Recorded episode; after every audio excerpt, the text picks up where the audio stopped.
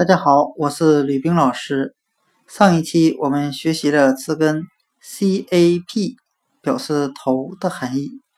今天我们来学习它的第二个意思，表示抓住、拿、拿东西的拿。我们这样来连接这个词根的两个意思。中国有句俗语叫做“擒贼先擒王”，它表示的是。两军在交战时，先要想方设法抓住对方的头头。通过这句俗语，我们就能够记住词根 cap，除了表示头，还有表示抓住、拿的含义。词根 cap，抓住、拿。